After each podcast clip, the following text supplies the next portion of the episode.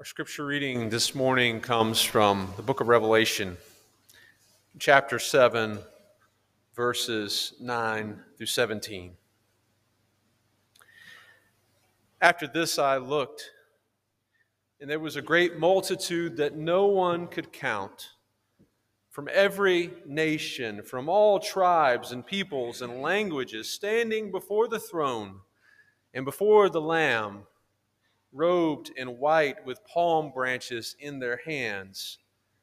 They cried out in a loud voice, saying, Salvation belongs to our God who is seated on the throne and to the Lamb. And all of the angels stood around the throne and around the elders and the four living creatures, and they fell on their faces before the throne and worshiped God, singing, Amen blessing and glory and wisdom and thanksgiving and honor and power and might be to our God forever and ever. Amen. Then one of the elders addressed me, saying, Who are these robed in white, and where have they come from? I said to him, Sir, you are the one that knows. Then he said to me, These are the ones who have come out of the great ordeal. They have washed their robes and made them white in the blood of the Lamb. For this reason, they are before the throne of God and worship him day and night within his temple. And the one who is seated on the throne will shelter them. They will hunger no more and thirst no more. The sun will not strike them, nor any scorching heat. For the Lamb at the center of the throne will be their shepherd, and he will guide them through the springs of the water of life, and God will wipe every tear from their eyes. May the Lord bless the reading of this living word, and may the words of my lips and the meditations of all of our hearts be pleasing to you, O Lord, our rock and our Redeemer. Amen. Ladies and gentlemen, we interrupt our program of dance music to bring you a special bulletin from the Intercontinental Radio News. At 20 minutes before 8 Central Time, Professor Farrell of the Mount Jennings Observatory in Chicago, Illinois, reports observing several explosions of incandescent gas occurring at the regular intervals on the planet Mars. The spectroscope indicates the gas to be hydrogen and moving towards the Earth with enormous velocity. These words were heard on the radio nationwide on October 30th, 1938. Then the music resumed. It was interrupted again a few minutes later by another special bulletin. A huge flaming object believed to be a meteorite fell on a farm in the neighborhood of Grover's Mill, New Jersey, 22 miles from Trenton. Then the music started again. And a few minutes later, it was interrupted again as scientists came on the air to report that what they thought was a meteor was made of metal, an unidentified flying object. Listeners then heard police sirens and crowds arriving on the scene. Then a reporter said that strange creatures were emerging from the object. Then there were explosions. The music returned, and a few minutes later it was interrupted again. Ladies and gentlemen, I have been handed a message that came from Grover's Mill by telephone. Just a moment. At least 40 people, including six state troopers, lie dead in a field east of the village of Grover's Mill. The next voice you hear will be that of Brigadier General Montgomery Smith, commander of the state militia at Trenton, New Jersey. I have been requested by the governor of New Jersey to place the counties of Mercer and Middlesex as far as Princeton and as east to Jamesburg under martial law. No one will be to, permitted to enter this area except by special pass issued by state or military authorities. Four companies of state militia are proceeding from Trenton to Grover's Mill and will aid in the evacuation of homes within the range of military operations. Thank you. Some of you know what was happening. It continued that way for minutes, maybe an hour more, the music, and then more and more terrifying reports. Orson Welles was reading the 1898 H.G. Wells novel, The War of the Worlds, adapting the original text to include the names of real American cities and real military officers, with the studio full of actors with realistic sound effects. Those who heard the introduction to the broadcast knew this. But many others who turned in late thought it was the real news. They thought there was an extraterrestrial attack or an earthly act of terror. This was 1938, after all. The Germans would invade Poland less than 12 months later. Hysteria ensued. Frightened listeners hunkered down in their basements or ran outside with their shotguns to investigate what was happening. Panicked people called the authorities. The police tried to get into CBS News and stop the broadcast. At the end of the program, Welles came on air to explain that this was a Halloween gag, the equivalent of CBS putting on a cape and saying, boo. But the damage was done. Welles claimed that this was just entertainment, that he wasn't trying to cause panic. But some people didn't buy that. Some people say that Welles was trying to teach the American public a lesson about believing everything you hear on the radio. Welles' true intentions are still debated. There's a similar debate about the words of John of Patmos, the author of Revelation, where today's scripture came from. He also writes about war and the ravaging of the earth by strange beasts and even an unidentified flying, flaming object being thrown into the sea. Some think that John's words are pure fantasy. Some think that they are key to interpreting world events and predicting the future. Some think that they're meant to scare us into a more urgent commitment to Jesus so that we can escape the tribulation that will occur at the end times. But there is yet another way to understand John's words.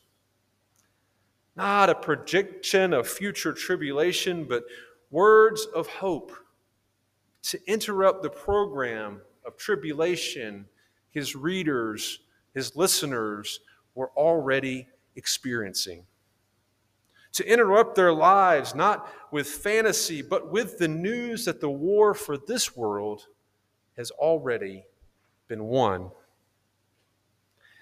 In 70 AD, there was a Jewish war in Israel against their Roman occupiers. The much superior Roman forces were merciless in their retaliation, sacking Jerusalem and reducing the temple to the rubble that we now call the Western Wall and sending Jews, thousands of refugees all throughout the Middle East and Europe. Many scholars think that John was a refugee from this war in Palestine. He ended up in Patmos, an island in the Aegean Sea 50 miles west of Asia Minor. And it was there that he had these ecstatic visions like the Hebrew prophets of old, becoming a prophet himself. Now, some say that prophets predict the future, but the primary vocation of the prophet is to tell the truth. John wants to interrupt the delusion that the Roman Empire rules the world. Caesar might sit on the throne in Rome, but the Lamb, Christ, reigns on high in glory. Many on this earth might hail Caesar as Lord. Others will be persecuted or even killed for failing to praise his name. But John sees that around the Lamb on the throne, the true ruler of the heavens and earth, are a crowd of 144,000 worshipers that represent all of the 12 tribes of Israel. And John sees not only his people, but a multitude that cannot be counted from every nation, tribe, people, and language. And they are wearing white robes and they're waving palm branches like the crowd that greeted Jesus when he came into Jerusalem. And they're doing this with the angels and the heavenly creatures that fall down on their faces before the throne and worship God, saying, Salvation belongs to our God who sits on the throne and to the Lamb. Amen. Praise and glory and wisdom and thanks and honor and power and strength to our God forever and ever. Amen. John is saying that despite all the evidence to the contrary, Caesar is not Lord. Despite all the evidence to the contrary, Christ rules the world with truth and grace, and even though it is not apparent yet, makes all the nations prove the glories of his righteousness and the wonders of his love. John wants to interrupt the delusion that suffering and death will win. The ones he sees before the throne are the ones who have come out of the great tribulation. Yes, there was the tribulation of John's time, persecution for Christians in Asia Minor, but also the tribulation that we call life in every time in every place. The ones John sees before the throne have come through the great tribulation. And he wants to assure his readers, his listeners, that they will come through it too. John says that God will shelter them with his presence. Never again will they hunger. Never again will they thirst. The sun will not beat down on them, nor any scorching heat. For the Lamb at the center of the throne will be their shepherd. He will lead them to the springs of living water, and God will wipe away every tear from their eyes.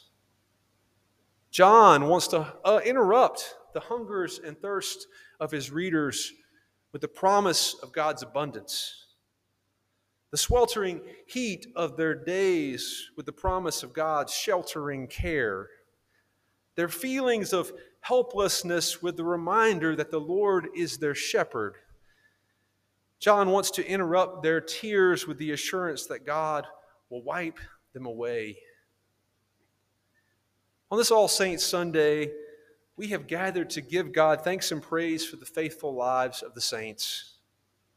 We have also gathered together to grieve.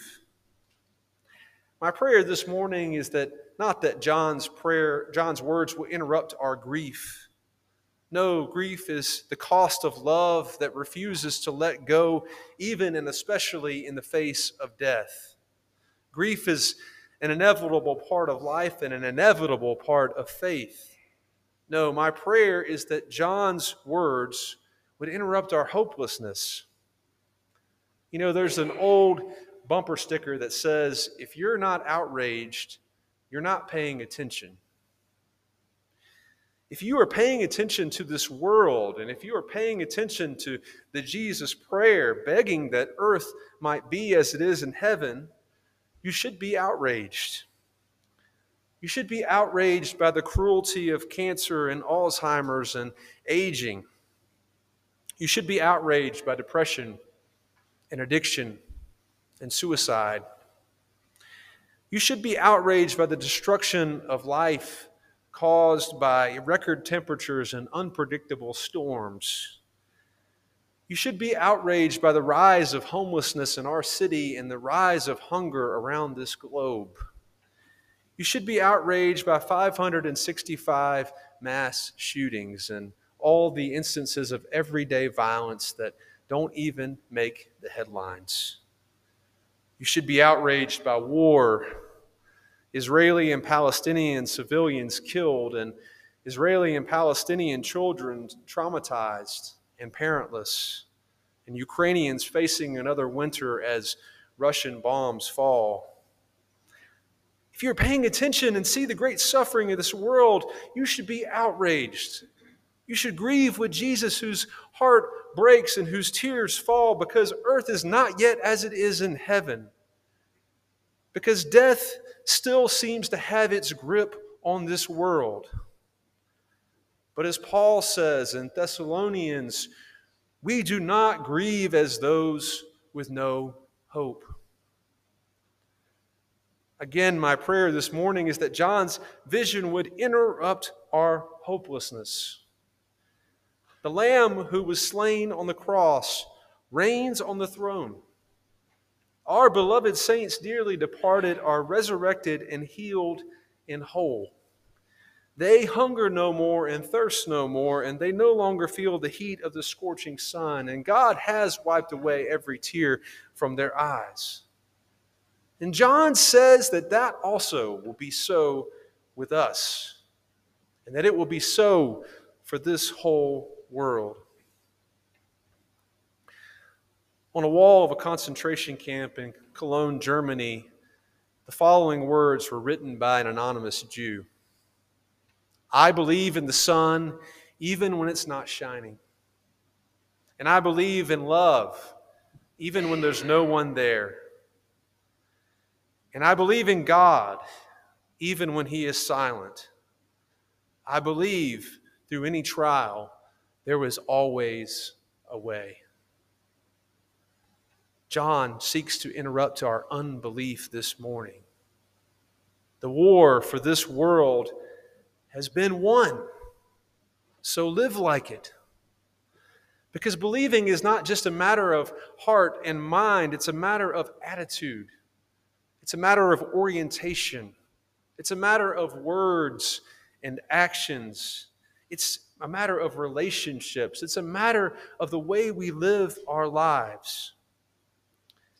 My second prayer is that John's words will interrupt our purposelessness that they will interrupt our fear that in the face of such insurmountable suffering and death that our lives don't really matter because they do they do if you don't believe it just think about the lives of those saints that we remembered today just think about the lives of those people that you would call saints they also struggled to believe they could make a difference in the vast fate of this world and its great problems. But you know different. You know that they made a difference in your life. When Mother Teresa died, it was a great shock to many that discovered in her diary were words of doubt and depression. It was a shock because we all saw her inspiring witness. Her days of providing shelter and shade and food and water and wiping the tears of the eyes of the sick and the poor and the dying on the streets of Calcutta. But I think her depression and her doubt make her even more worthy of that title, saint. Because, in spite of her inner struggles, and maybe even because of them, she practiced the words that she preached. Not all of us can do great things, but we can all do small things with great love. May you interrupt doubt and despair. May you interrupt hopelessness, and purposelessness. May you interrupt the death and decay all around you with small acts of great love. May you be who you already are a saint. May it be so.